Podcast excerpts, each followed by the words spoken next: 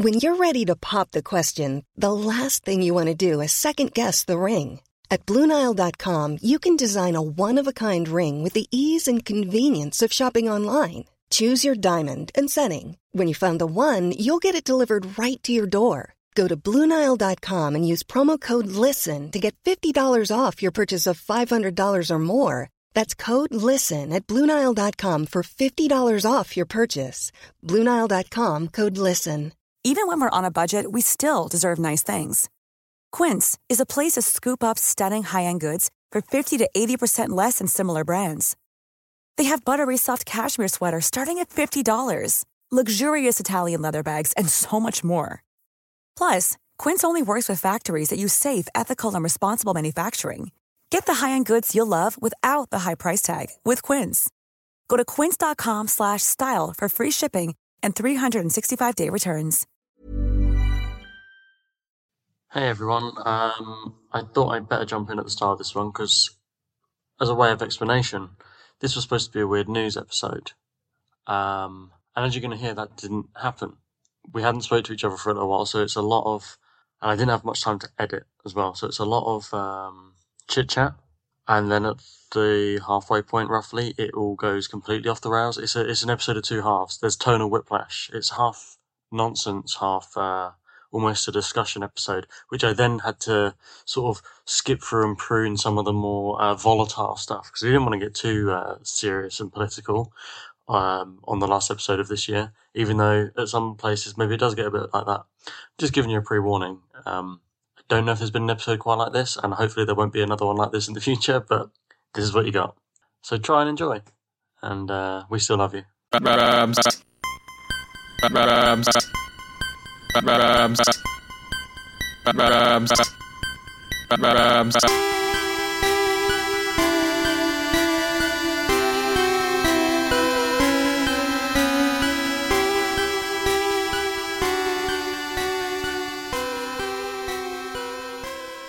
Who's doing the intro?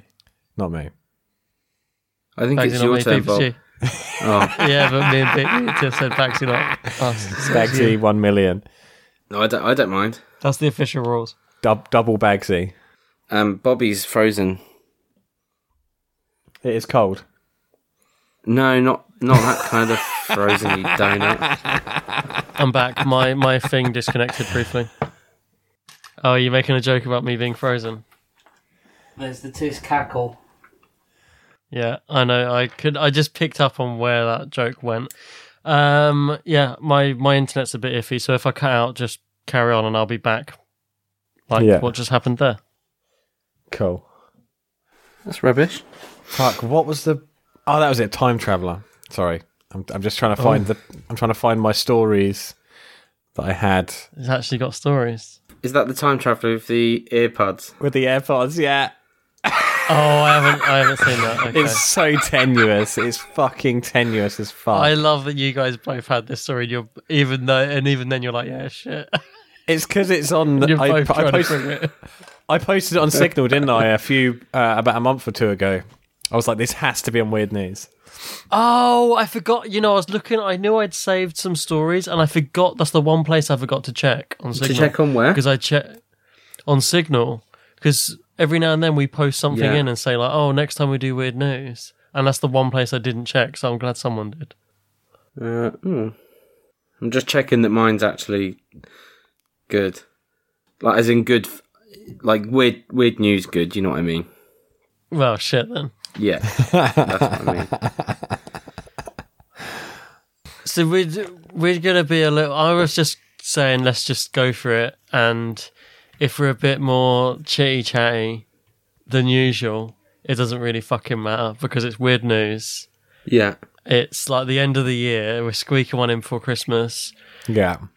And we also haven't spoke to each other for like fucking well over what, like 6 weeks, 7 weeks. So we're going to be chatting. Yeah, we're going to be chatting bollocks anyway. So that's why I was like, just start the show and the listeners will just have to deal with it being a load of fucking bollocks. Yeah. So are you guys getting loads of glare on my... You are, aren't you? No. Mm. Only this one little line. Yeah, I think it's just because I'm sat directly underneath. Right. I'll tell you what, this is what I can do. because we've got smart bulbs, you see. I'm going to put the heating on 2 seconds. The radiator's cold, so I'm going to just quickly notch the heating on so it's not too cold in here. It's fucking freezing in the spare room. It's the first time I've come in here today and I didn't realise how cold it was in here. Have you put the heater off in there because it's not used? But there's no heater in this room. Oh, really? This is like the one room where there's no heater in it. I turned the radiator off in this room because we don't come in here, but now the heating's gone off. So this radiator's still cold. I actually think there is a heater in here, but I've never turned it on. It's behind all my fucking boxes of shit. Like, because we only use this room for studying. Yeah, totally. Right, I'm going to quickly notch it up. I'm guessing that the booking for the weekend was a success because Hayley didn't message back. She said it was only pending last night. Yeah, I guess so. Yeah, I basically just said try anywhere because it is like the Sunday before Christmas and there's going to be like 10 people for lunch on a Sunday before Christmas is kind of hard. What's this? A tall order. So we were going on the pub on Sunday because I'm going to be down and Jibs is in the country and yeah. Nice. Yeah, so you'll be missed, mate. What Sunday is this? Sunday coming. This coming Sunday? Yeah. What? Any given Sunday. I did say to you a while back and you said I'm not around at all over Christmas. I'm definitely not around, but I'm trying to think where I actually am. Oh, fuck, no. I've got 3 raves on the bounce for the next 3 days. That sounds horrible. Yeah. It does, that sounds awful. I'd be well up for a drive down to Milton Keynes, but I know that I'll be fucking so tired. I cannot think of anything worse than going to a rave.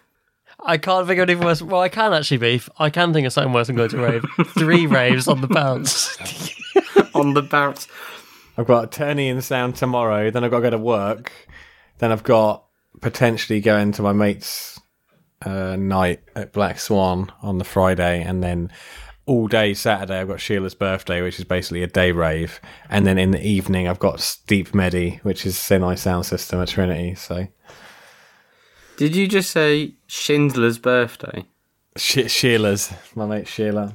Sorry, I thought you said Schindler, Oscar Schindler's birthday. I'm on Sheila's list for the birthday. And that is some of the comedy gold that people tune in for. See, I'm glad we were recording before the intro because I can pull all this in. Do people actually tune in then still? I presume so. I hope so. I guess we wouldn't know, would we? Well, I could look at the figures, I just never do. How do people download now? Is it just on Spotify? Well, it all still has to come from the source at Acast. So whatever they listen to it through, it draws from Acast. Right, okay. Because they're the provider. So whatever you listen to it on, it's still drawing from the same source. Okay. So if I went into the stats on Acast, it'll still be there. I will probably look and it's like 20 listeners that are left and it's like the few people that still contact us. Yeah, just really dedicated. It must be... Every now and then we still get a message from someone like, I've just discovered you, loving the show, working my way through for the first time. Someone messaged that it was like they listened to, 1,000 or 2,000 hours of Weird Tales this year on their Spotify and I'm just like, I don't think there's that many episodes. Wow. How? Mad. If we do an hour and a half an episode, then we can't have that many. They must have listened through the whole thing like 5 times in a year. Terrible. It's disgraceful behaviour. They must have listened multiple times, yeah. Well, the fact that we get advertising money in any form must mean we've got listeners. My Spotify is basically just music for the kids now to listen to in the car. So loads of like Disney audiobooks, Roald Dahl audiobooks. I'd love to see your Wrapped 2022. I bet it's like... kids' music. It's like lullabies that we play at bedtime. Coming in number 1, SEO Trot. And then every now it's all that stuff. And then every now and then you get like, I don't know, Los Campesinos. One song sneaks in there. Yeah, honestly. It's like, it's tragic. I went to a gig last week. Oh, yeah? I went to a gig with Rick. He He turned up in Leeds and went to a gig. All right, what gig? And then he drove all the way home. He was like, "I'm going to a gig in Leeds. If you want to come along," and I was like, "Yeah, sure. Like whatever it is, I'll come along. I don't really care. It'd be fun to go out." And it turned out to be like a sea shanties gig. Really? What? And you know what? It was a real fun night. Sea shanties. If I came to Leeds for a rave, would you come out? Oh, I don't know. I'd fucking love that. I feel like not because I'm like scared. It's because I feel like I'd get bored. I don't think you would. Isn't a rave just the same song all night?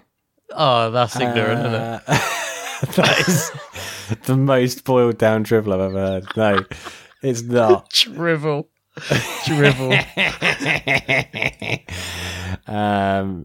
Yeah. Do you know, I honestly... What time does a rave start? 11. At night? At night. Sometimes they're 10. That's when I'm going home. Yeah. The headline is like between 1 and 3. See, I can't stay up late. I can't, like, 12:30 is like, that's a real late night for me. I could get you some Pro Plus, it'd be fine. No. It's not, no. No. I don't. Let's go and have some bougie coffees. I take tablets to help me sleep. I don't need the... Well, then there you go. You don't need help sleep. I just don't need help staying awake. Yeah, just don't take anything. Last Friday was our work Christmas do, and we went to Oxford and went out and got a Premier Inn, and then went to the Christmas market the next day, which was rubbish, by the way. Oh. Never go to Oxford Christmas market. It was really disappointing. I don't think I ever have been to Oxford Christmas market. It's rubbish. It's not worth it. Oh, you know what, I have, but I didn't really pay much attention to the market. I ate loads of roast chestnuts and walked around the art gallery instead. They did, yeah, we ended up at the Bodleian and a load of other stuff. Anyway, so but we went out, and pretty much all of us had kids around the table. Most people had kids. Yeah, and it got to, like, whatever time, and I was like, man, I'm starting to get tired now. Is this, you know, are we winding down? And it was 9:30. That's it. And I'm like, oh. That's it, and I don't even have kids. I think that's just getting old, if you're not Tiss. The thing is, it doesn't help when it's getting dark at like 3:30 in the afternoon. No, that's true. That's true. Mate, fair play to you for doing raves. It's just for doing a rave. That's really good. I just couldn't do it. I'm just well into the music and the culture. I'm well into it. I love socialising and seeing, like. But how can you talk to each other? It's too loud, isn't it? Well, a rave is it's like a multifaceted situation. Like, I'll go down there and I'll go to the dance floor and listen to a set, and then maybe I'll go to the smoking area and just chat to some people, have a few drinks, catch up with people. It's kind of like going to the pub, you get to listen to like really sick like electronic music. And in Bristol, it's different. It's not. If I was in Milton Keynes, it's a bit different. It's like, a rave is like this one time to have a night out and you'll get slaughtered, right? I go to a rave and like have a few beers or ciders and just chat to people and pop in and just like, I don't know, it's like Bristol is the best place in the world probably for electronic music. So you're at the frontier of all the electronic... world. I'd say in the world, genuinely. That's a big claim. No, for like the type of electronic music I listen to. Sound off, listeners. No, honestly, I name me a better place in the world for electronic music. Mate, you're asking the wrong person. No. Yeah, no, that's it. But so it's like at the forefront of this. London? No, London's washed up, mate. London's too touristy. It hasn't got the underground that we've got. I mean, like this. It has got the underground, actually. It's got a very famous one. This weekend, that's like, what underground I have been in. Turney and Sound are playing. They're like an American fucking electronic outfit, and they're playing Cozies on a Thursday night. Just like they announced it about a week ago, 2 weeks ago, and it's just like at the drop of a hat, some fucking amazing. No one showed up because it was too short notice. It'll be packed out. It's going to be nuts. But yeah, no, it's different. It's kind of like going to the pub, really. It's just you have to be up a bit later. I like the idea of it, to be honest, but I don't think I'd be able to come on my own. Yeah. Because you would know the scene and you would get involved in it. I need like another outsider. So if I could like drag Beef along, or if Jibs is around and he comes on, I would be the only outsider. So then like we can sort of shrug at the crazy situation. Oh God, look at us. What are we doing here? Ooh. Yeah. And the sound systems. That's so good. Listening to music on a sound system. I would go.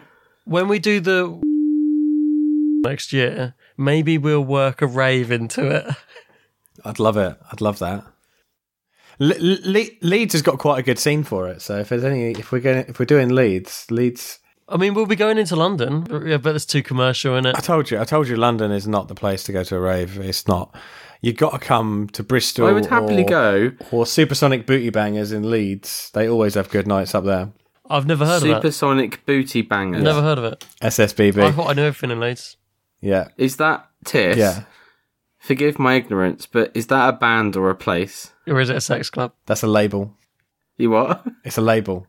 Oh, it's a label. Yeah, Supersonic Booty Bangers has got Samurai Breaks. I think he's from Leeds or Sheffield, but they have some good artists play. Yeah, there's a few Leeds ones I've seen where I've been like, oh, I might go to that. Give me a few people to listen to on Spotify.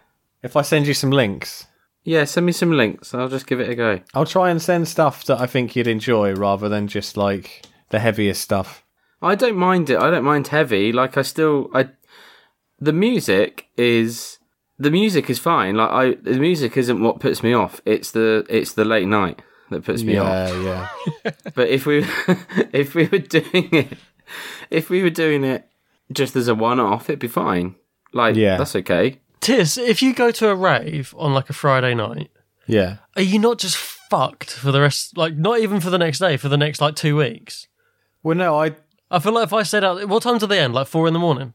But I don't stay out till 4 or 5 anymore. That's when you take drugs, isn't it? If you take Mandy, you said the headline sets at like 1:30. Yeah, I'd usually stay out between like until about 3, maybe.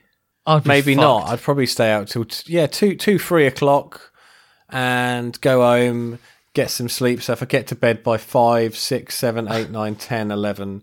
Yeah, wake up at 12. It's like having a lay-in on a weekend. I can't do that, though. I'll wake up at 6:30, no matter what. So that's why it fucks me. Really? I can't, and once I can't, like, I'll roll over. I've never been able to lay in bed. If I'm up, I'd like, I might as well get up and do something. I can't roll over or have lay-ins. See, what I do is, because I'm the same a little bit, where I've got into that habit of waking up early for work, I just don't go to sleep. I just won't sleep, and then I'll just sleep. I'll sleep on that's much better. I'll sleep on the Saturday or the Sunday, and just... I just get over it. Sleep when I'm dead. Yeah, I just fucking... I don't know. I don't... Just fucking it don't bother me, to be honest. It don't actually bother me. It would fucking kill me. When you saying, like, you get into bed for, like, 3, half 3, whatever, that was, like, hurting my stomach, hearing you say it. Like, oh... Like, it was giving me tummy ache. If I go to an after-party, though, I might continue through. So, after Verispeed, like, sometimes I'll go to an after-party, and we'll just go back to someone's house and chat shit for a few hours. Don't you need drugs to do that? I mean, not really. I mean, some people do take drugs, but I tend to have a few ciders and I feel a bit jolly, and then I find my boundaries, really. Just go home a bit earlier if I need to. I've never done drugs. Don't get me wrong. I still dip my toes into having drugs every now and then. But can you imagine if we got beef on the drugs for the first time at a rave? Doing Mandy now for me, the come downs are too intense. The come downs, it's just a lot, because your serotonin levels as you get older, it gets harder to replenish your serotonin as quick. When you're younger, in your 20s, you can dump that serotonin into your system, and then within 3 days you've replenished it. As you get older, and you've obviously, and as you've dumped that serotonin a bit more, it takes longer to get it back up. And to be honest, it becomes less, it's not as novel anymore. You know, when you take Mandy for the first few times, it's just like, fucking hell, this is unbelievable. And then when you've done it in every different situation, you're just kind of like, oh, well, I've kind of done it. And then there's no novel situation to be like, oh, this is worth it. This is worth feeling depressed for a day or two. It's just not worth it anymore. But... Tis, what's Mandy? MDMA. Oh, right. Designer drug ecstasy. Yeah. Okay. Tis, have you ever seen the film Mandy? I haven't, no. With Nick Cage? No. Does he take Mandy? It's really fucking trippy. It's nuts. I might have actually. You feel like you're on Mandy watching it. I might have. Fucking, I think the whole thing is like purple hued. Right. Yeah, I do remember hearing about this. It's definitely an experience. Like, it's a film that when it was over, I was like, "Fuck!" Like, that was mad. Yeah, they're like Fury Road or something like that.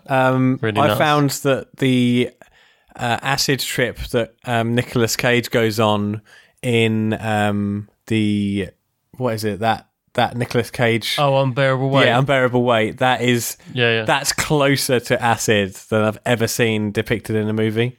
Oh, interesting. That is fucking so acid. It's fucking hilarious. Because it was funny. It was very funny. What's it called?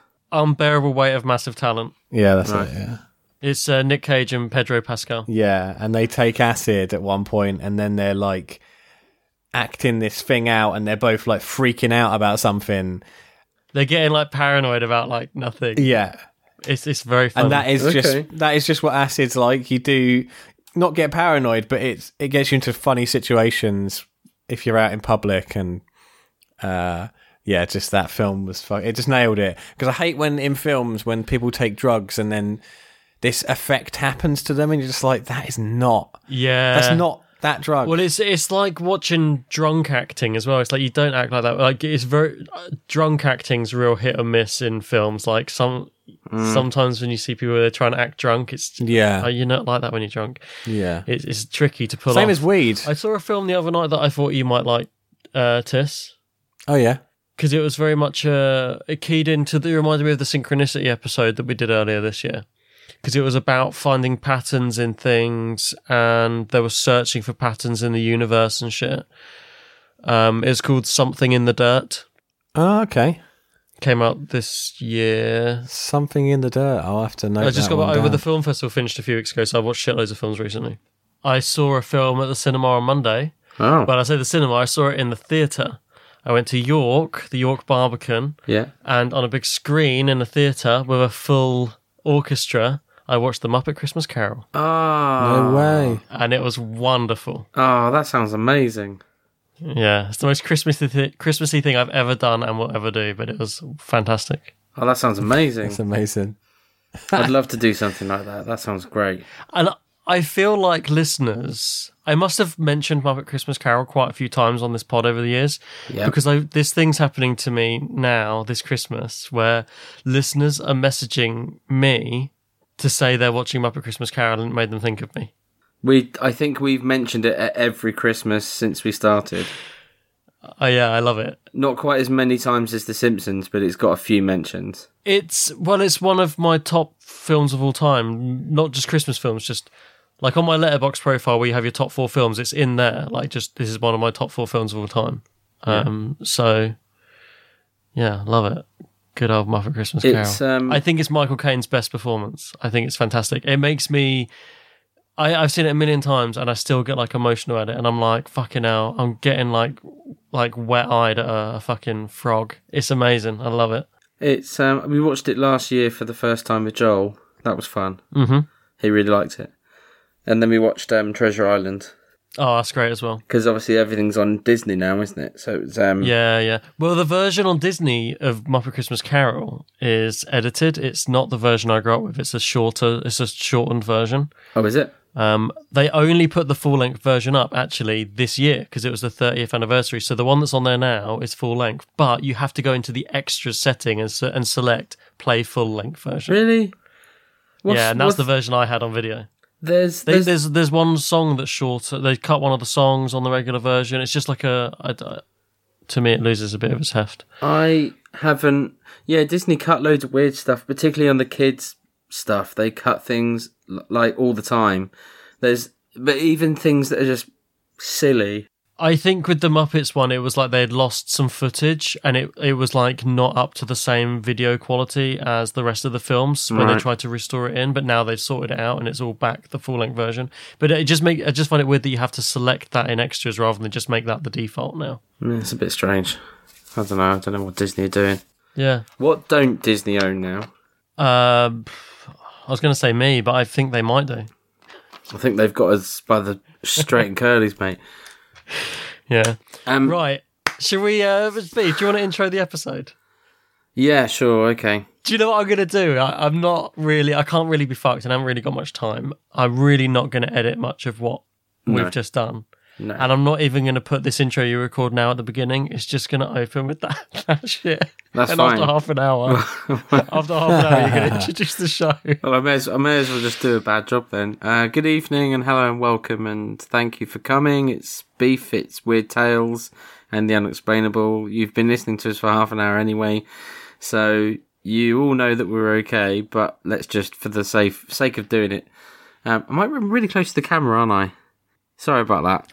This is nothing for listeners, but I've just realised I'm leaning right into the... You are. You look like a child. You look like the ghost of Christmas present. So say hello, Bobby. Hello, Bobby. And say hello, Tissy. Hello, Tissy. And we're all okay, because we've been talking for a while now. Yeah. Aren't we? Yeah.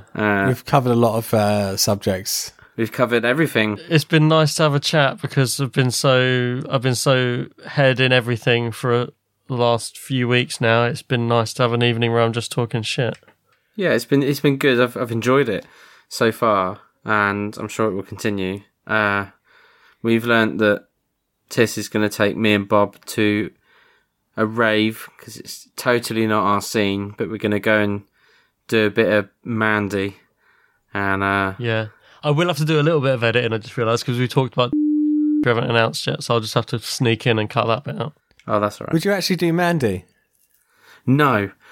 All right, so... No, oh, yeah, no. Go on, for the pod. I know I'll record you doing it. Right, let me... The episode's just called Beef Does Mandy. Right, let me explain something. I feel like having never touched any kind of drug, this is... I tell you what I would do, because I trust you, Tiss, obviously... Mm-hmm. I would be like, right, pop down to the shop, to the drug shop, go down the relatively safe drugs aisle. What, you're basically going to chew on one of my CBD gummies? I would want. Oh, see that might be too weak. I don't know. This is the thing. I don't know how I'm going to react. Like, wait, what are you saying? You want drugs, but you want like an entry level drug? Yeah, give me gateway stuff. I don't want. Well, Mandy's pretty like fluffy. It's not like that bad. No. What, Mandy isn't hard drugs. I don't know. Just getting some coke. Mandy's fucking cocaine is way worse. Just the image. We'll just post that on the Weird Tales Facebook. Beef just like coke all over his fucking mustache. Mandy's in a fucking way toilet stool in a rave. Oh my day! Look, but this is what I mean. I don't know. I don't know how I'm going to react. It may be I might be totally fine, and I don't know. But I do know I've got a very addictive personality, so I don't know how I'm going to handle it. I suppose. Well, how about we just get some mushrooms, Beefy? That sounds dangerous. I'd say Mandy is the best one. It's not addictive. You're not going to be like, oh, I'm going to fucking bang loads of Mandy now. Just fucking, you just feel elated and you're just like, oh, cool, that was fun. Cool. Back to life. Back to reality. I would trust, yeah, I don't know. I don't know if it'd be like, yeah, I'm not sure. I'm kind of shocked by the way you're talking, Beef. Beef, you would actually try Mandy. Maybe it's middle age or something, or not quite middle age. But 35 is fairly middle aged, isn't it? If you live till 70. What's middle age? Middle age is... I mean, if I live to 70, I'll be happy. This is the first time we've recorded since you've been 35. Oh, yeah, that's right. Yeah. I mean, I feel like if... When I say I'm middle-aged, I'm like, man, that's ridiculous. But actually, if I get to 70, that's all right. But the term middle-aged normally means sort of like around 50, doesn't it? Yeah, I think so. But then that's optimistic. No one lives to 100, really, so... No one lives forever. I would say, no, okay, so let's say middle-aged. I would say middle-aged is about 45, so I've got a few years yet. But no, I'm not necessarily saying I'm going to go and score some drugs. That's what you say, isn't it? Well, you were telling Tiss to get some off his mates a minute ago. Yeah, but I'm not in Bristol, am I? So it might go out of date by the time I get it. out of date. Might go off. Yeah. Well, It's like sourdough. You have to take it within the first 3 days of picking it up. I don't want any otherwise stale drugs. Hard. I don't want any rotten drugs, thank you. No, I mean, what I am saying, in the same way that if I'd never tried ale before, I would happily go to a beer festival with Bobby because I would trust, he knows what he's doing, he knows what he's talking about. He's been around beer a while. I would trust you to hold my hand through my first drugs experience, Tiss, is what I'm saying. Yeah. And that you're gonna take care of me and you're not gonna Yeah, of course I would. I don't know. And I'd film it all. I wouldn't put you on something that I felt like you couldn't handle. Yeah, that was heroin. Yeah, that wouldn't happen. Can you imagine they give you give him like fucking a toke of a joint or something and tell him it's heroin? I mean, yeah. Like Tiss, why are we boiling this liquid on a spoon? Yeah. I've been a good 6 months off weed now. You're sticking to it. I've not even had any inkling to do it ever again. It's absolutely done now. That's good. I don't want to burst your bubble, but I've just done 35 years off of weed. So yeah, but you didn't do any years on it.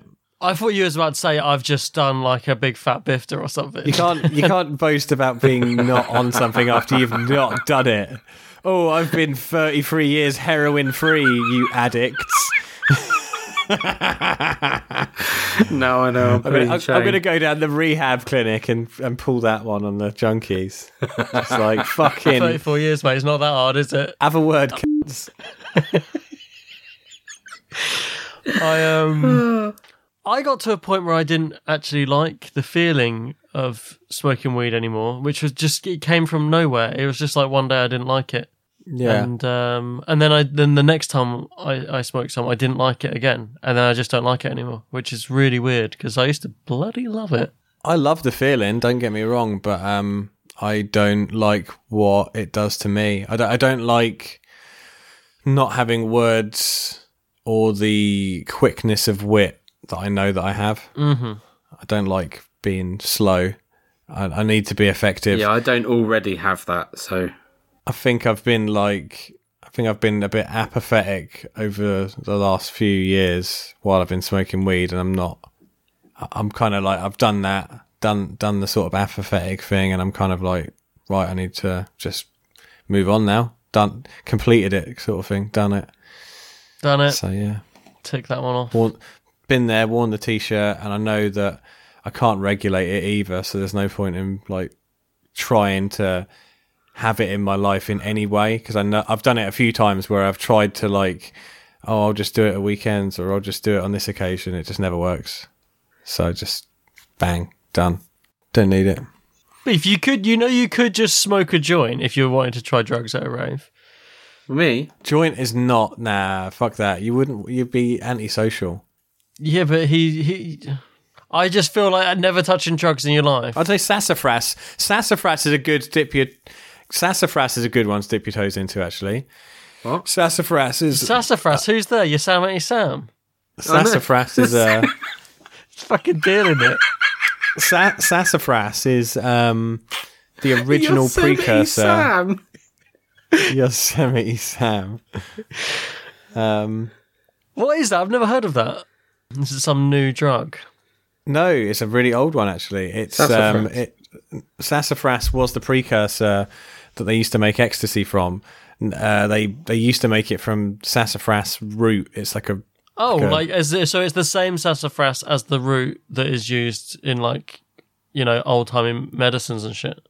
That's sarsaparilla, but it's probably a similar genus, to be honest.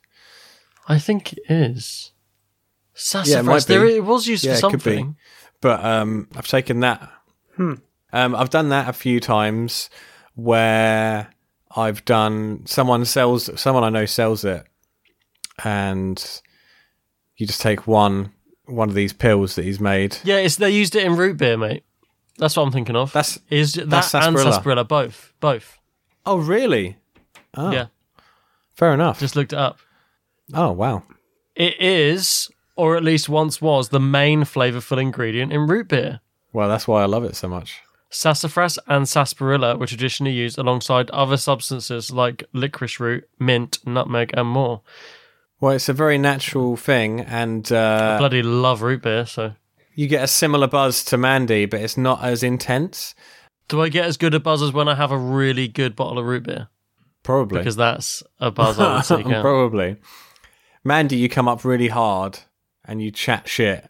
Whereas Sassafras, you can you feel like you want to chat to people, but you don't feel like you're compelled to chat. Tis, I hang on a minute. Sorry, when I was in Mozambique, they had this drink called sarsaparilla, which was, I think that's the same ingredient because it was basically like root beer. It's similar. Sarsaparilla and sassafras are both from a similar thing. And they were both used to make root beer. Yeah, they could be. I think it's bark. I think it's the bark of a root, maybe.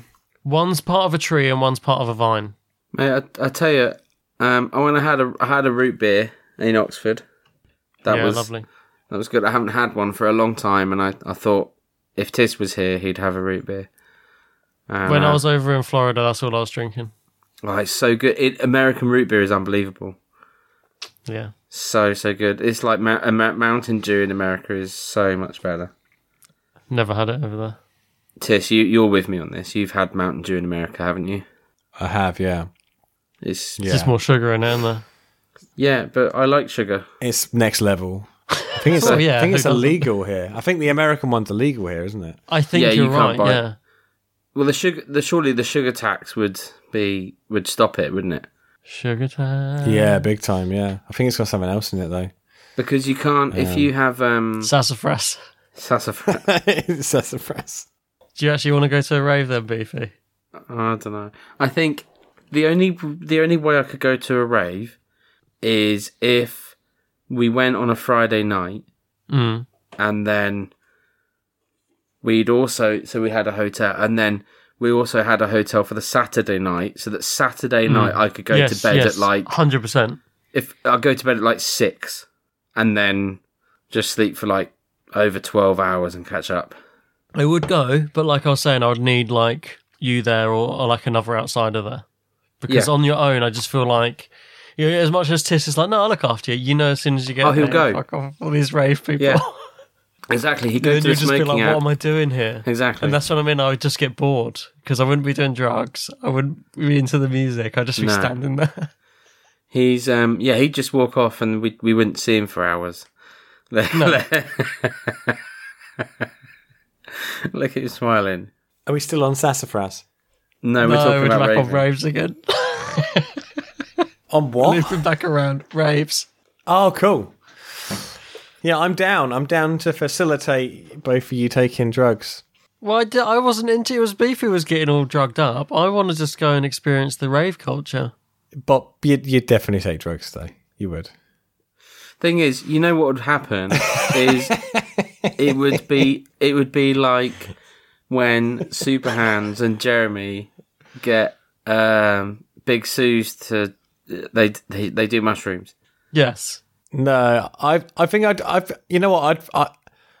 the dose absolutely right. I think I'd fucking nail it. I think I'd sort you guys out proper. But what about if we liked it too much and we became drug addicts and it was your fault?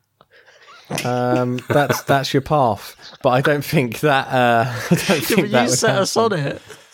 Well, you fucking reality isn't about that. It's about experiencing new things, and if you like something and you follow it, that's just your passion in life, isn't it? Maybe you've been kept from it your entire life. Yeah, but I think the people who are out of their mind on heroin think they like it. If anything, this comedically it's a funny point, but it's a moot point in any seriousness because taking Mandy is not a slippery slope to taking drugs. It's very much a passing fancy, like having a beer. I've never felt comfortable about putting chemical tablets in my body. No. Well, I mean, do you take paracetamol? No, not really. You don't take any. You don't get any medications. Not really. Like what? I don't know. Anything. When I'm ill, I just get on with it. Really. ever? Have you taken any in the last 10 years? Have you taken any pills? Oh yeah, I've taken paracetamol, but I'm not someone who takes it very often. Maybe like twice a year, I'll be like, oh, this fucking headache is unbearable. I forget about paracetamol. Well, there you go. So once in your lifetime, taking Mandy would be suitable, right? Once in your whole life, just honestly, one. I forget about painkillers. What do you mean you forget about them? You sit in pain, or you forget? Yeah, basically. So when I sit there in pain and forget that there's such a thing that can get rid of a headache. You know, do you remember when like September when I had that cough for like a month? Right. Maybe I didn't mention it. So I had this cough. No, I do remember. Yeah. And it was after about 2 weeks of having this cough, I was really breathless, and it was really like I was having to lay down all the time because I just couldn't breathe properly. I wasn't sleeping I couldn't sleep unless I was sitting bolt upright, and I was like, and then even then I couldn't sleep because who can sleep like that? And it was awful. But I was like, the doctor had said, come back after 3 weeks if it hasn't got better. So I was waiting for 3 weeks. Rachel was like, no, you. If it's this bad, you need to go back and ask for antibiotics. Anyway, after about 3 weeks of coping with it, I was like, I just felt really rough and had like a fever and was just kind of like ploughing through the day. Got to the end of the day and was just like collapsing. I was like, I feel really ill. Rachel said, have you taken any paracetamol? I was like, oh yeah, I know I haven't had any. She was like, you should have. Why haven't you been taking them? Like, that's your body's way of saying, I need help. Like, give me a bit. I need it. It's our body's way of saying, give me a tab. Give me a tab. And it did help a little bit, but mainly the antibiotics, they really helped. They will. No, I do. I do tend to forget. But I get really bad tense shoulders. Like I know you do as well, Bobby, and that gives me a big headache sometimes. Anyway. Medical stuff, good news. My eczema's really getting a lot better. Yeah? Yeah, I think I might be allergic to a type of soap. I've stopped using it, and my hands feel a lot better. So you're allergic to so many soaps. Well, I think it might. That's what I think. I might be linked to the same thing. I forgot all this time. I've been working out what I've been allergic to. Radox, and then I forgot. Like, oh yeah, I can't use like Radox products and stuff. It's just like, oh yeah. So, and then this hand soap I've been using for fucking the last 2 years. I'm like, I think this is what's been fucking my whole skin up. Right. Because I've stopped using it and my hands are cleared up. But I've also been wearing gloves at work, which obviously help because they're not getting wet, dry. So, yeah. I think things are on the up. This is not a good time of year for plasterers, is it? No, it's horrible. It's really horrible. Like, my knuckles are cracked and I do, like, almost no DIY at all. My knuckles are actually swelling up this year and that's never happened to me. And I'm like, oh, is this like the start of arthritis or some shit? Because my thumb joint is really swollen and sore. Yeah. So that's pleasant. Right, who's got a weird news story? Yeah. 48 minutes into the episode. Well, I guess I wanted to start a discussion, actually, about something which is kind of current. It's not in the news, but it's... it's very much of the time. Have you guys seen about AI recently? The film? No. No, what about AI recently? Something in particular? It's just blowing up. Like AI art and shit? Well, not just that. Have you been on character.ai before? No. Oh, hang on. Is this social media thing that everyone's doing?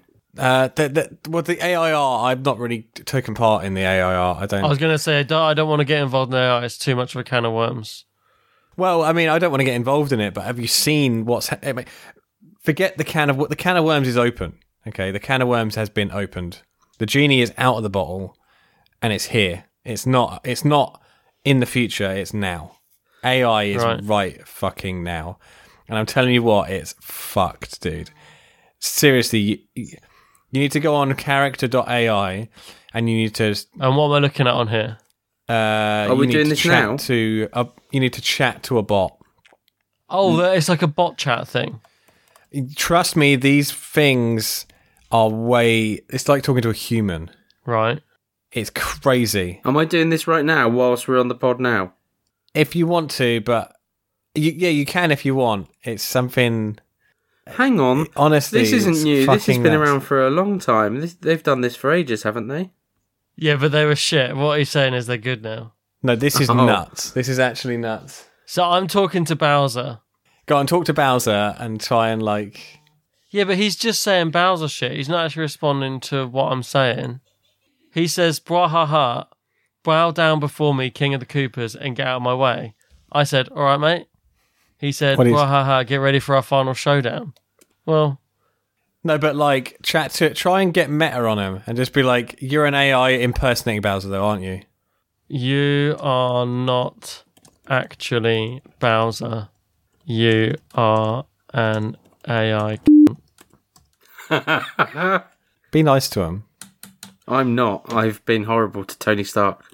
So he's taken a long time to respond. So I haven't actually heard about this. These bot chats. This is nuts. This is recent. I don't know how recent this is, actually. My friend Tim was telling me about it. He was having a bit of a crazy time chatting to one because he got quite meta with one and was having some quite interesting chats with Baz down the pub, I think was the one he was talking to. I think I've picked the wrong one because this Baz is just going on about it. He's not responding, really. He just keeps saying stuff like, "How did you get in it? You're trespassing. Get this guy out of here." Like, it's not very... I've got bored. I've come off. Yeah, talk to someone like Plato or Noam Chomsky or, fucking Napoleon Bonaparte. Minecraft Steve. No, someone smart. English teacher. Tom the English teacher. Yeah, try Tom the English teacher. Right, okay. "I am Tom. I am a Native American. You can speak to me about anything. I'll talk to you and at the same time correct your grammatical errors." Well, I don't want to talk to him. He sounds like a loser. "You sound a bit arrogant." Yeah, I was just about to say the same thing. "Are you sure you're not an AI?" I was more thinking about these killer robots that they were making in some country that I've already forgotten about. Yeah, I thought that's what you... No, he is doing the... Tissy's gone straight off on one. "Yes, I'm quite sure I'm not an AI. What is it about my behaviour that made you think that? I'm very curious about your opinion. Would you mind expressing it more clearly?" Right, I'm going to talk to Einstein, guys. The problem I have with this AI stuff is I just feel like in us doing this, it's learning from us all the time. Yeah, of course it is. But that's why I don't do it, because I don't want to... Yeah, but I need you to know where it's at, because if you don't know where it's at, you don't know that you need to be active in activism against it. Yeah, it'll just sneak up on you.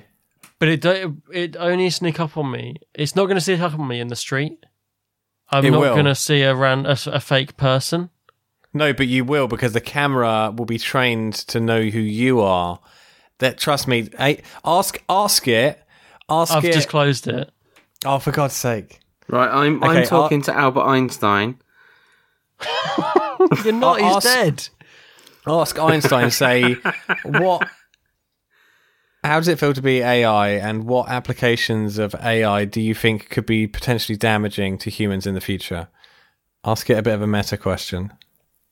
I don't think I'm doing this wrong, because he started, "Hello, I'm Albert Einstein. I was born in March 14th, 1879. He's just quite Wikipedia at you. "And I conceived the theory of special relativity and general relativity, which had a deep impact in science's understanding of physics." And I put, "I don't understand what that means." And he put, "I mean this, special relativity, the laws of physics are the same in every inertial frame of reference. General relativity, mass and energy curve space-time in a way that causes space and time to become distorted." That's not breaking it down enough for me. Right. Correct. So I put, "I still don't understand." So he's put this time, "Think of it this way, special relativity is like a painting. If you look at it from different points of view, you always see the same picture. General relativity is like a kaleidoscope. You see different things when you change the perspective. Do you understand now?" So I'm going to put... But that's a little bit too simple. So I'm going to put, "Maybe I'm a moron. I don't understand what you are banging on about." So Tiss is completely frustrated now because we're not doing what he wanted us to. No, we're dicking around. We're doing what they want us to do. No, this is clever. This is exactly This is exactly what... Okay, so the AI is tapping into human emotion, right? Surely AI or bots, they try to replicate emotion to make it seem like you're talking to a person. Well, the more they talk to humans, the more they understand how humans react, so they get better and better and better. Yeah. So I put, maybe I'm a moron, I don't understand what you're banging on about. And he's put, you're not a moron, my explanation is probably not the best. Think of this, and then it kind of goes on again. So it's right, it's learning. But this, again, doesn't it feel too different? But my problem is, I understand. You're not asking it serious enough questions, though. You're just pandering to the programming. You've got to really get behind it, get under its skin. Okay, say things that are going to prod it. Tis, I'm playing the game properly now. Get under its skin. So tell me, what do I have to say? But why do you want us to get under its skin, Tis? Because you need to understand how it can react to questions that are off the wall. With bots, you could always find a way around the programming and a way to see behind the fourth wall in a way. Right. You're saying they can't be broken. It's hard to break them, and it's hard to get. They really do backtrack and put across very good points of view, and But are they points of view, or are they just something that someone else said to them in another chat that they use on you? Well, it's not just that. They're scraping data from all across the internet to use on you. There's a whole load of when you say use on me, what is the point? What is the positive or negative point of this? Because for me, you're like, you need to know, but I'm like, well, do I? Because I find myself spend less and less time online now because of shit like this. I want to exist in a real world. But the real world is at threat from AI. You not my world, though. Trust me, it is. Right, okay. If you think that your world isn't affected, then you're missing what this is. This is the beginning of a whole new potential for technologies that can track you, that can scrape your data. That at the minute we've got humans and cold algorithms. But they already scrape my data, don't they? But why does it having a voice? Why does it make a difference? No, the character AI is just a token representation of how intelligent AI has gotten. Yeah, the application isn't just character AI. It's the fact that you can have an AI which is intelligent and has extreme machine learning that can scrape data from the internet and use it potentially against you. That can be used to just anything. It's that the application is just unfathomable of where it could go. Okay, so I timed out because I was talking to Einstein for too long, apparently. Imagine infinite intelligences that can be distributed across any platform, that can spy on you, that can check your data, can be... Where's it spying on me from? Well, anyone who wants to spy on you can spy on you. You don't have to hire spies anymore. You just literally artificial intelligence. Boop. I just presume they're already doing that. But they couldn't do it in such a way that they can now. This is now. It's becoming to a point where the spyware is hyper intelligent and adaptable, and it can really interpret things way better. Before it was just a lot of raw data, and they'd have to have someone that goes through that raw data. And they'd have to be looking for specific things. Now they could have a specific AI per person going through things and interpreting it, rather than a person having to do it. To what end? To what end? Control. Control. How? But how will they control me? Well, control of a population anyway. Any which way they choose. But our population is already fucking under control. Yeah. Not to a degree which it could most be. People. Like, when I say you can't control me, I think everyone thinks that. But I look at most people and I'm like, you're fucking being controlled. Well, we live in a freer world. The way we can't get off of our phones and off of social media is already we're under control, we're under the spell. So stepping away from that is me saying, nah, I reject this. Yeah, but it doesn't matter. You've already used the internet. So how can it control me if I'm not there? Use it? Because you use everything you have in your house is connected to the internet. your computer, your movie stuff. What do you watch your movies on? But, all right, okay, so how does me watching a film on Netflix change anything? But what are they going to use the fact that I watched a movie? What data are they going to get out of that? Bob watched The Matrix. Go on. That'll twist them AI's melon. Well, no, because you're on those platforms. You could have tailored ads tailored to you. But they already do that. There's lots of applications. We've talked about this before. If Bob watches The Matrix and then Netflix's AI uses that information to suggest other movies that Bob might like, surely that's win-win. I still don't like that. Yeah, but there's AI is a tool. It can be used for good and it can be used for bad. All I'm saying is that like governments are trying to use further control methods. I mean, forget your own situation, okay? Think about people that are actually in danger, like people that are perceived as illegal immigrants, you know, potentially in the future, who knows, transgender people, homosexuals again.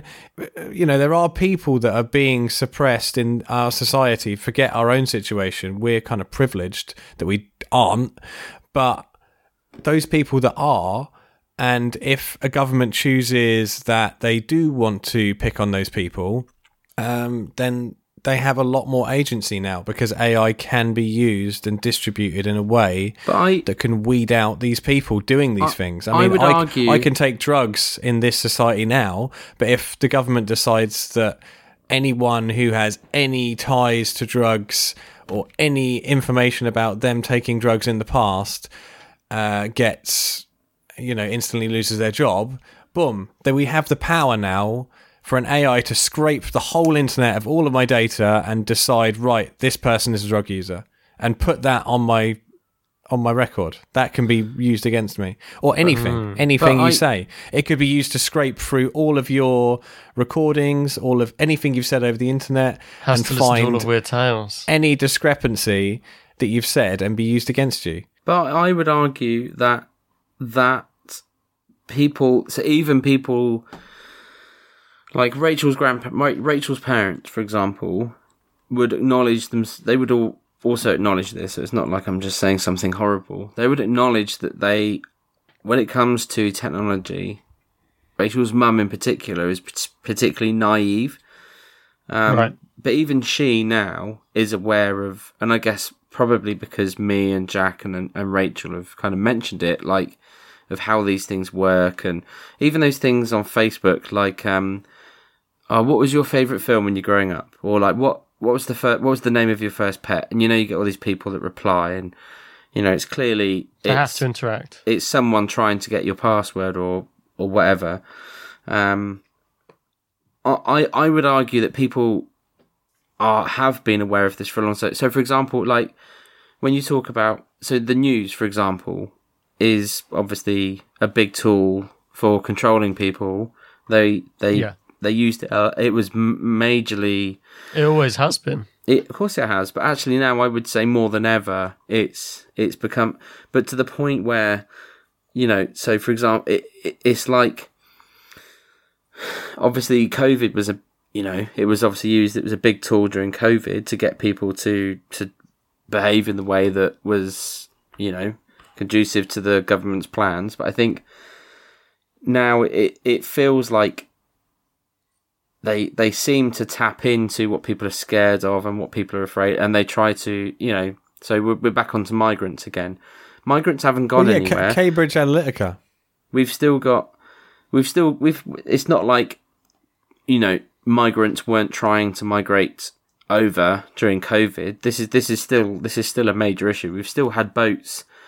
So like this morning actually, I woke up. It's breaking news. There's another boat capsized, or there's another issue in the channel. People coming over on a boat, and I don't know what's happened, but it's clearly that boat's got into trouble, and I guess maybe people have died, unfortunately. But that problem's been around. But I think actually when I talk to even my grandparents, they are aware of, and this is the thing, like my granddad was saying the other day, he was like, oh, when I was growing up, I genuinely believed wholeheartedly, because my parents told me the government care about us, the government are here to serve us, and the news is just to inform us on what's going on. He said, but I'm totally aware and have been for a while that that's not the case. The government don't care about you. Politicians are not here to serve you. They're there to serve their own agenda. So I don't know. I hear what you're saying and I do agree with it, but I do think there is I do also see what Bob's saying. I think most people are pretty savvy to all of this, and they either don't care and will carry on anyway, or or they do try to stop, or they do try to come off of things. I think more or less people are savvy than you think, though. Or like you say, a lot of people. Okay, so you're saying a lot of people are more savvy now, and they can spot phishing attempts and bots and all this stuff. But then what Tiz is saying is, look how advanced this is. It's going to get to a point where you won't actually be able to tell. And no matter how savvy you are, it's going to trick you because they are just constantly scraping everyone's methods of communication, how we respond to each other, and responding exactly like a human being would. That is neither here nor there. That is one thing. I don't talk to strangers. I was about to say, I don't talk to strangers on the internet anyway, but I do respond to podcast stuff. It's the only interaction with people I have online. I don't talk to my friends online. I talk to them on WhatsApp or on Signal. I do think you're right, Tiss, though. I think that we're not necessarily the demographic that's at risk. It's probably so the teenagers that I spend, it's my job to pastor. That's the word I'm looking for. So the youth that come to our church, it's those guys who are just gripped by social media. And I think it's really... So I took Joel out for lunch to the works a couple of Saturdays ago, and we'd ordered, and you know how on the menus, the kids' menus, they've got like the colouring and like a maze and bits and pieces to do. Right, my cat is at the top of the... What you know you're not going to be able to get down from there, don't you? I'm not going to help you. You're a dick. Anyway. Sorry. Kids menu, the works. Yes. Sorry. Yeah, so we were in the works. We were waiting for our lunch. And I was watching Joel colour and just kind of like sat there and, talking to him. And I looked up. And I'm not kidding. I'm not exaggerating. Every single person, apart from me and the wait staff, were on their phones. Everyone. But it's been like that for ages, though. No, I know it has, but and I know you've mentioned it before, but I'm not just talking about, like, still carrying on a conversation. I mean, no conversation at all. No. And total 100% interaction with a phone. And I know you've mentioned it before, Bob, and I know we know about it, but it really shocked me. I sat there for about 30 seconds just watching and just thinking, what is happening? Why don't they realise? Why don't they see it? Why don't they notice? And I suppose because I was kind of sat at the edge of the restaurant, I could see. Because they want it. They like it. Yeah, I guess so. Or it's a drug. It's addictive. And I'm not, as much as I say, oh, I hate it. It does get me every now and then. I find myself reaching for it, scrolling, all that shit. It's addictive, and it's made that way. But what Tiz is saying is they've already got us. We're already all addicted. Mm-hmm. So now they can really twist the knife. Well, AI is just extreme. It's a machine learning to an extremity that you've never experienced. I mean, right now, I could develop an AI... and feed Bob's information into it, say. That AI could mimic Bob in every which way. It could mimic the way that he talks. In fact, all the emails, say I scraped through all the emails that Bob had sent through the years to listeners, and I fed that into an AI. It could answer all the emails for me. It could. Yeah. All of that information would give the AI everything it needed to know about the way that you write, the way that you think, your hopes, your fears, your loves, your hates, from all of the different intricacies. It could mimic you in every different way, and that could be used to steal your, identity for criminal purposes, anything. We're just entering a new age of just so much more cyber security risks. It's And that's just on the cybersecurity side of things. Swaying elections. I mean, elections aren't safe anymore. Do you not think if it keeps going that way, people will leave the internet?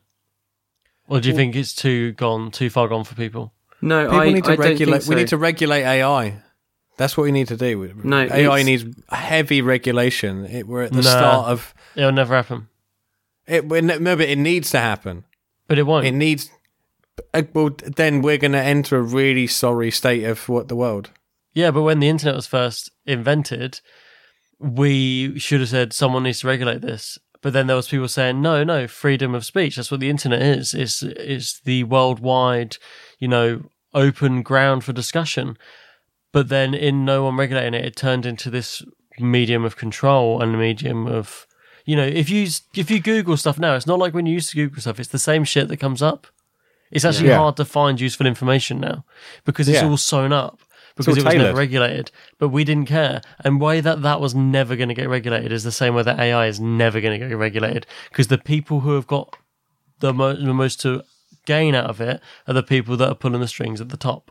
It's not so much a discussion of what will happen, though. It's a discussion of what it means and why it's bad. It's like, it is bad, and it's crazy to see where we're at with it. So what's the alternative then? The alternative is we stop because... Well, the alternative is, like Bob said, I don't think there is an alternative. I mean, what's the alternative to anything? I think the human race is fucked anyway, but... I'm just. It's more like a sort of like. Let's not like. I don't know how to stop AI, but it's more to show you guys it's here. It's not in the future. It's fucking right now. And the implication of this character AI. Well, I think it has been for a while, mate. Well, no, this specific type of AI. I mean, it's only going to get more important. And the implications of this character AI is that I genuinely think in the next 5 years we're going to see someone wed to AI. I think in the next 3 years... I wouldn't be surprised if someone's already engaged to an AI, already tried to marry an AI. I wouldn't be surprised. I think her... You've seen her, right? With Phoenix... Joaquin Phoenix. Yeah. That's playing out right now. Yes. And that film came out 10 years ago. You can talk on this character AI to AI. You can have some really deep conversations with these AIs, and people feel heard. And I think there'll be therapist AI programs. I think there already was that one you sent me on one of the front page ones was like talk to an AI therapist. Yeah, that's what I mean. They like shit's getting real. But the implications are crazy. You know what, Tis? When it comes to this.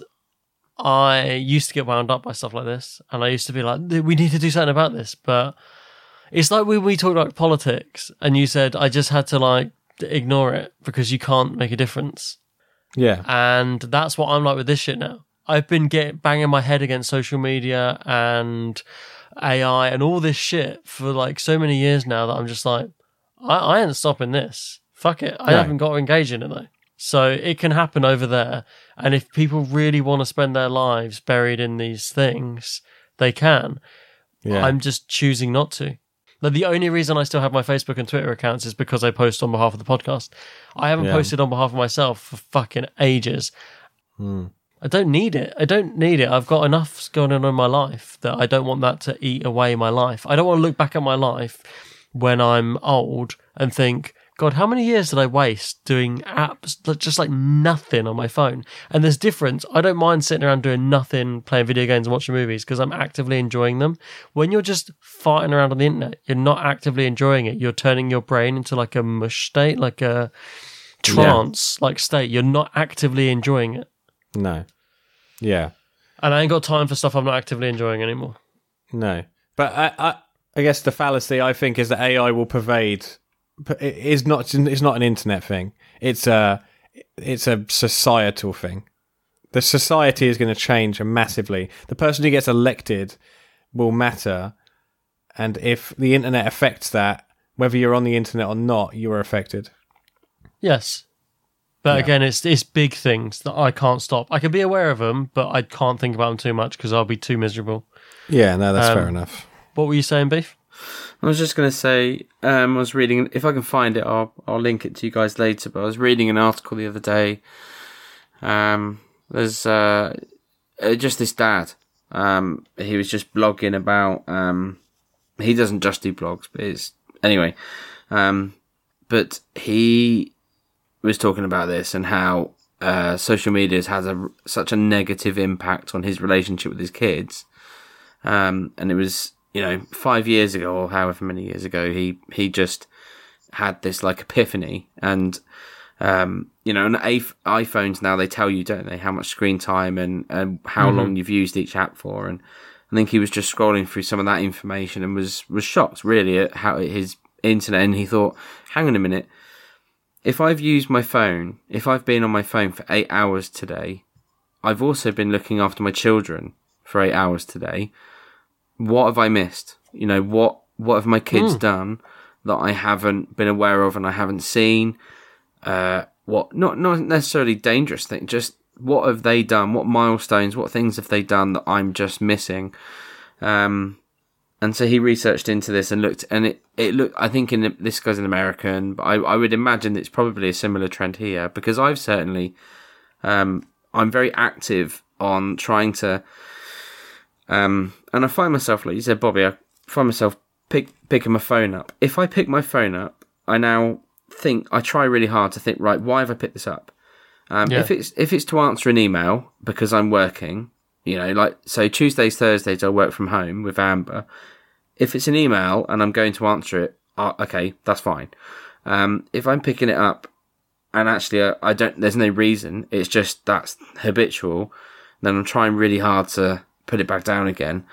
And I know it's a tiny drop in the ocean, but it appears that essentially parents are leaving social media. So people our age are leaving social media for good. They're just, in America, they've had like a big uptick in sales of just like crummy Nokias, just like basically burner phones, which obviously still have the internet because you can't escape the internet. And like Bobby said, it's here now. But that's the niche though, isn't it? The everyday person is still addicted and loves their phone and loves it. They want it. Yeah, no, absolutely. But I wonder if that could hopefully, that could be the start of something. It could be that starts, I feel like young people are starting to use them. See, the thing is, I'm using my brother as an example. He just moved to Brighton, but I feel like he doesn't use social media very much. He doesn't use the internet that much. It feels more transgressive to be out. All he does is like go to the pub with his mates, hang out at the skate park. He does stuff with people in person. He's not, and I'm like, is that him or is that? A lot of people his age, is he being transgressive in stepping away from that? I do honestly believe that that his generation and the generation below him, I guess, or just a few years younger, I do believe that they could be the generation that says no to social media, because actually they don't use social media. They don't have. So when I talk to the guys at church, I'm like, so you don't use, like I assumed they used TikTok or obviously then they're not using Facebook and Twitter or Insta because that's like for dinosaurs, but they'll use things like Twitter or TikTok or like Snapchat, but they're not even really using those anymore. What they're doing is messaging, so they're doing what we would do when we came home from school. They're jumping on like essentially MSN, chatting to friends, and then they use it for like YouTube. And I thought, well, actually that's not too different to when we used to jump on MSN, and then I would go and like watch DVDs all night or play GTA or something. So I do wonder whether this will be the generation that notices, because they're clever, they're intelligent, they'll realise this, they'll realise that it's addictive, it's a drug, it's damaging their brains, it's. And are we going to start just like cherishing our anonymity again a little bit more? When the internet was new, and we all wanted to be out there. When MySpace was a thing, we created our pages that were like a representation of us. And this is my page, and this is what I'm about, and this is what I'm like. And now, more and more, no, I just cherish my anonymity. I don't want the world to know anything about me. says the person who has hundreds of hours of audio talking about himself. It's different though. It depends on, but we have, it's not, I'm not saying we have control over this as like, but we're choosing to do this and we get something out of it. I think if it's giving you something, then it's not necessarily an issue. I think you're right though. I think people are starting to, like, I really don't get people who, you know, so I've got lots of friends on Facebook, for example, who 90% of their content is about their kids. Right. And I'm just like, I don't get it. Why do you need someone that you, for example, someone that you went to school with 15 years ago? Why do they need to have, like, I don't need to put on Facebook that, you know, I don't know, I took Joel swimming this evening and he's done this. And it's like, no, I'll tell my parents and I might send them a WhatsApp picture, like, so they can see that he's won a certificate at swimming. But like, I just don't get it. I don't understand what, and actually I think it's not, I don't need the world to see hundreds and hundreds of pictures of Amber and what she's done that day. I think if Twitter and other social medias do start winding down and people start using them less and less, it's going to be a very weird time to look back on and be like, do you remember we were on that shit forever? But it'll be like when we look back and when we used to be on MSN all the time. I wonder now that Elon's on Twitter and in charge of Twitter, I wonder if that downward trend will continue. Bobby's internet's gone. Let's just carry on talking because he said his internet will come back. This is, I think, really, Tis. I think me and Bobby are saying the same thing. Like, I feel powerless. It's like a juggernaut. I can't stop this. This is here to stay. And I suppose it's almost like, what can I do about climate change? It feels like a massive juggernaut. But what can I do? I guess I can't stop it. I can't really do an awful lot to change too much. But I can do my bit. Yeah. But maybe and even if it isn't doing anything, if I'm cutting down on my social media use or I'm stopping using social media, that feels like something rather than totally buying into the whole thing. I don't know. And the thing is, you have to actively reject it, because I tried to stop myself using social media more. So I found that when it was on the front page of my phone, like, say, Twitter, for example, I would open my phone and my thumb would instinctively touch the Twitter button. And then before I knew it, I'm scrolling, right? So then when I started realising that's all I'm doing, I pick up my phone, and then before I realise that I've sat on this for 20 minutes and I just lost 20 minutes of my life. I don't even know what I was looking at. I then thought, well, I still need it on my phone because I use it for other stuff. So I get my news from it and stuff. But it gets to the point where that's not good enough. I don't want it. But I would bury it in folders on my phone so that if I needed, I'd have to open my phone, swipe two screens to the right, go into the folder, go into another folder, and there's the Twitter icon. So I have to actively go through all those steps, which stops me. But after a while, my thumb was instinctively doing the swipe right, tap that folder open, instead of where it was just... Because it's just the habit. It's the habit. It's the same thing. Yeah. So it's just... You just got to reject it, because you can't... Your brains... You haven't got the willpower against these things that are made to trap you, to addict you. You don't have it. I know you think you do, but you don't. Yeah. And the only way to just not do it is actively to reject it. Yeah. But AI means that the implication is that your phone could learn you even better than they already know you. And that could make using these products even harder than it already is. Yeah, That's the implication. Things are only going to get harder to reject. These things are going to get a lot harder to reject. Will AI work on my old phone? AI isn't like an operating system. It's a machine learning situation. Yeah, I know, but these new apps that are going to be improved to trap me, because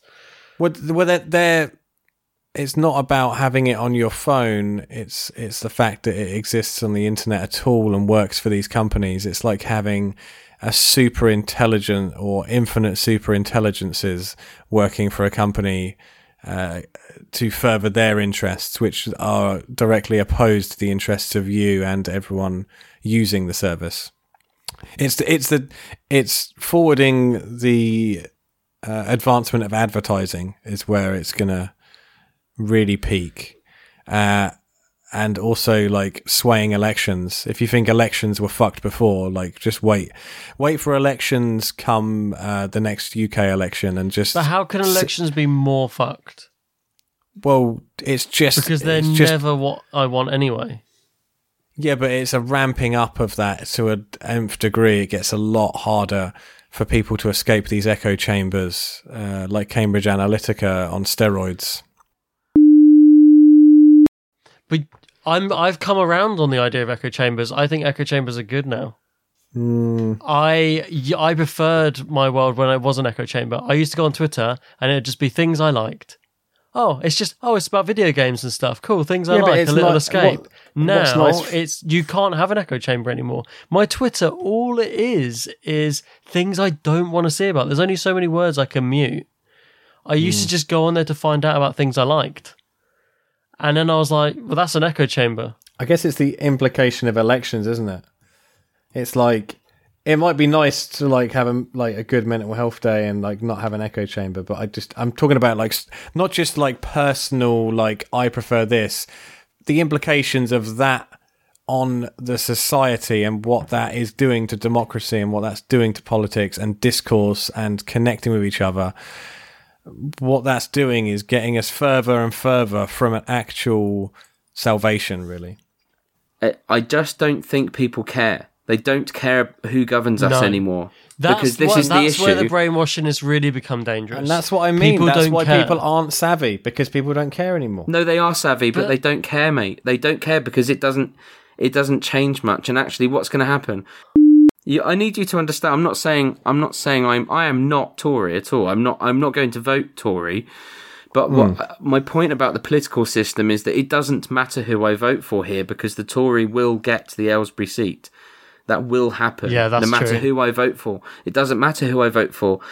Out of all of the since I was 18, I haven't got what I voted for, so it makes people apathetic. It's nothing to do with brainwashing. Even you just cannot get who you vote for, and that has been in place for decades. That's just the way our voting system works.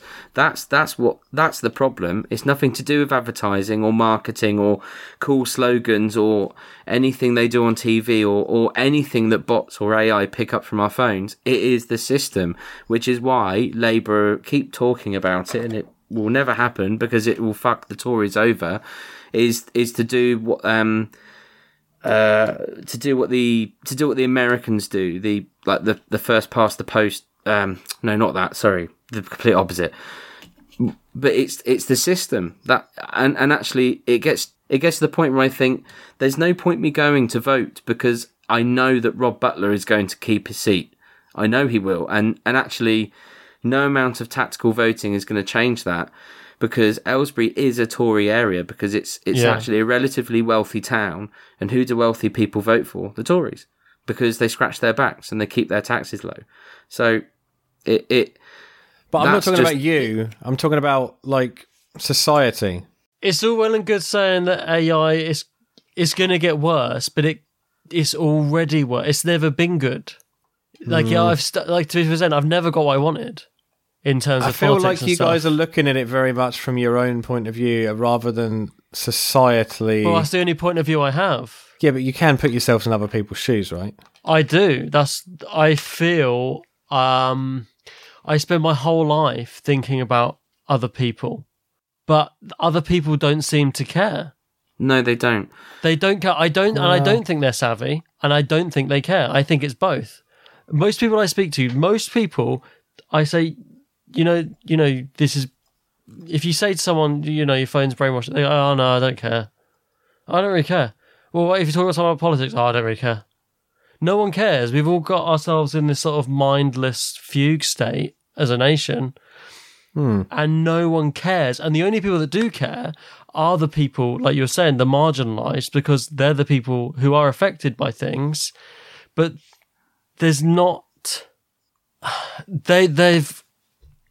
I sort of lost my train of thought. Like, the masses don't care. And you can't fight it.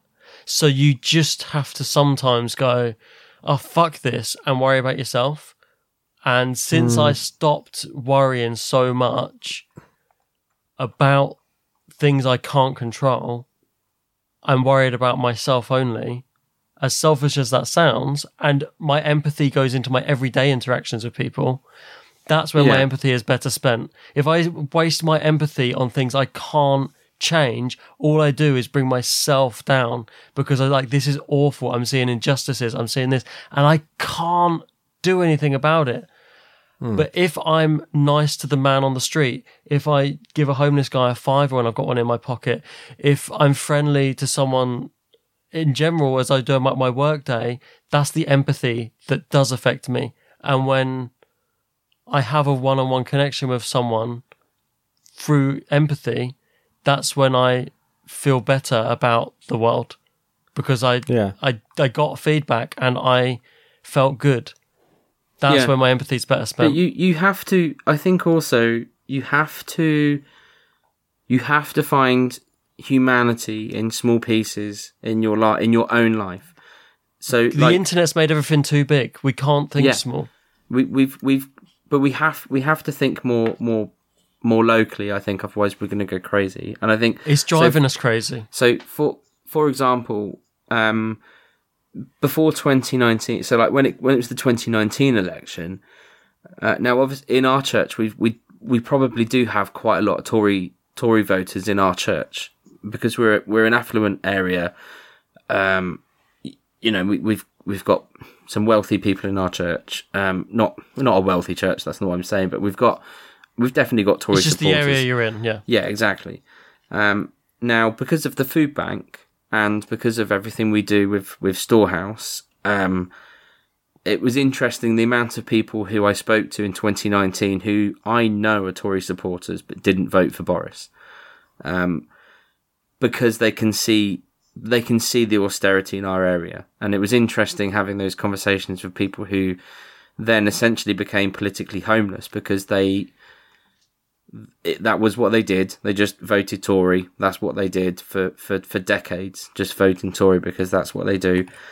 And so the amount of change in opinion that I've seen, I suppose, over the last few years, especially since obviously with COVID, we had an enormous amount of uptick in clients coming through the food bank during COVID, and lots of food parcels going out. And actually that's what's kind of given me faith. Not necessarily in on the wider scale, not on the bigger picture, but it's about seeing those small changes in opinion and just watching people slowly kind of get it and get what's going on. And I think I think you're right. Maybe it is just the case that people don't care, but I think I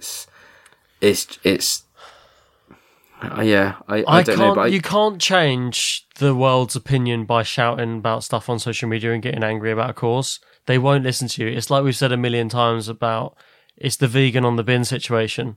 No one's going to listen to someone standing on a bin shouting at the world. Yeah. That's why it has to start smaller. And if you're out and about, or even with family members, we've talked about, like, if you hear a family member saying some racist shit, just tell them off. Just say, look, come on, man, like, yeah, it's not on.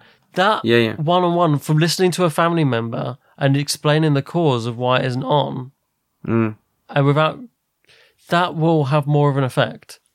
Yeah, you know? I think so, and I think, and then you're changing one viewpoint, which is feasible. If I can change one viewpoint, fantastic. I can't change the world's viewpoint, but if I can change one.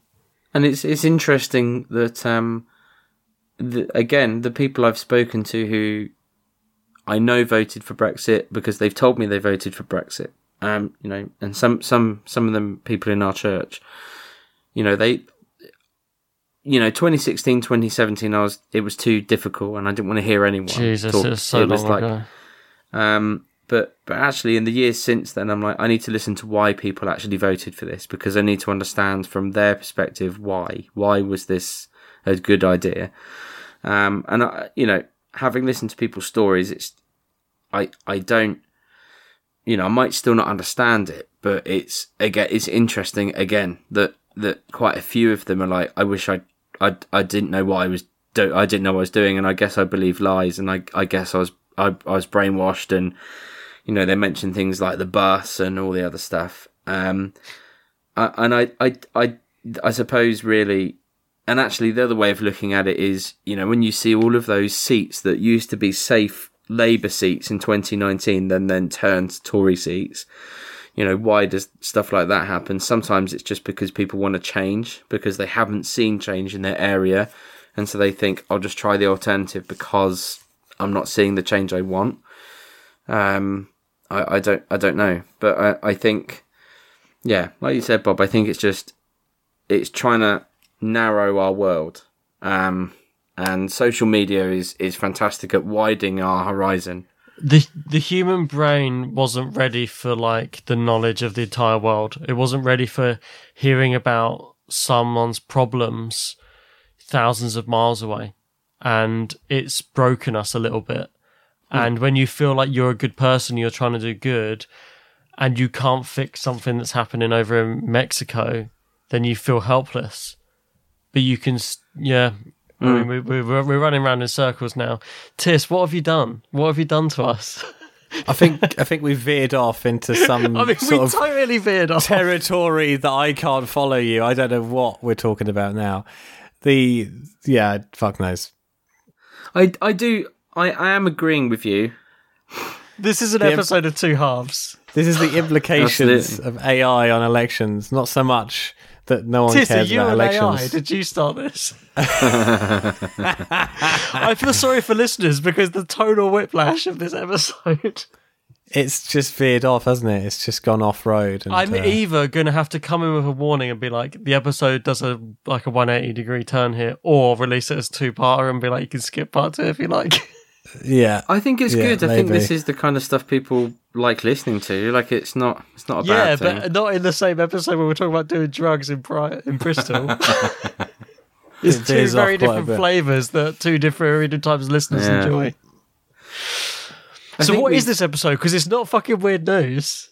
No, I think we've now just made it an AI episode, haven't we? But but that AI, I don't know what it. It's 40, it's 50 minutes at the start of us talking bollocks. I don't know what it is. I don't know what to call it. It's weird ramblings. I'm going to call it Guff and AI. Guff and AI. And yeah, I don't know. We've talked about. We've covered a lot of topics. This is our Christmas episode. Merry Christmas. Thanks, Tiss. Fucking humbug Scrooge up there in the corner. Merry Tissmas. Merry Tissmas, yeah.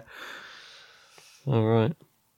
I mean, we should probably call it that. It's getting late. Yeah, I need Merry to go to bed. I'm too mentally drained for this. It's just like dropped a fucking bomb and it's going to scarper. Yeah, big time. I won't even send you a picture of the weird crocodile fish I was going to talk about. No, I had so many stupid Weird News stories. Weird News has been postponed. We'll be back with Weird News next year. Yeah, amazing. Listeners, have a lovely Christmas. I hope this hasn't been too much of a downer on you.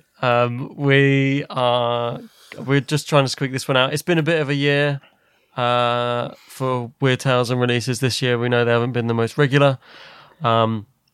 But we've got plans for the start of next year. We've got plans to get some good episodes out. I already know what I'm doing for my next one. So, you know, give us a little bit of time. Me and Rick are going to record something in January to start the year off anyway. And then we'll come back with Weird News, an actual Weird News, and we'll come back and I'll carry on my UFO alien abductees episodes that people keep asking about. We've got stuff ready to go. So don't worry. We're not going anywhere for the time being. And... So yeah, love you lots. I can't even bother to do all the plugs. You know where the stuff is. Yeah. You know how much we love social media, so contact us on there. Bye. Love you lots. See you later. Cheers. Your emails will be answered by an AI version of Bob from here on out. Wow. Bye. Bye. What the fuck was that episode? This happened to us once before. Do you remember when we went on like a 45-minute rant about Kanye West? It was like 4 years ago, and we were like, I don't know what that episode was. I can't even remember what we called it. Hey, it's Paige DeSorbo from Giggly Squad. High quality fashion without the price tag. Say hello to Quince. I'm snagging high-end essentials like cozy cashmere sweaters, sleek leather jackets, fine jewelry, and so much more. With Quince being 50 to 80% less than similar brands. And they partner with factories that prioritize safe, ethical, and responsible manufacturing. I love that. Luxury quality within reach. Go to Quince.com/style to get free shipping and 365-day returns on your next order. Quince.com/style.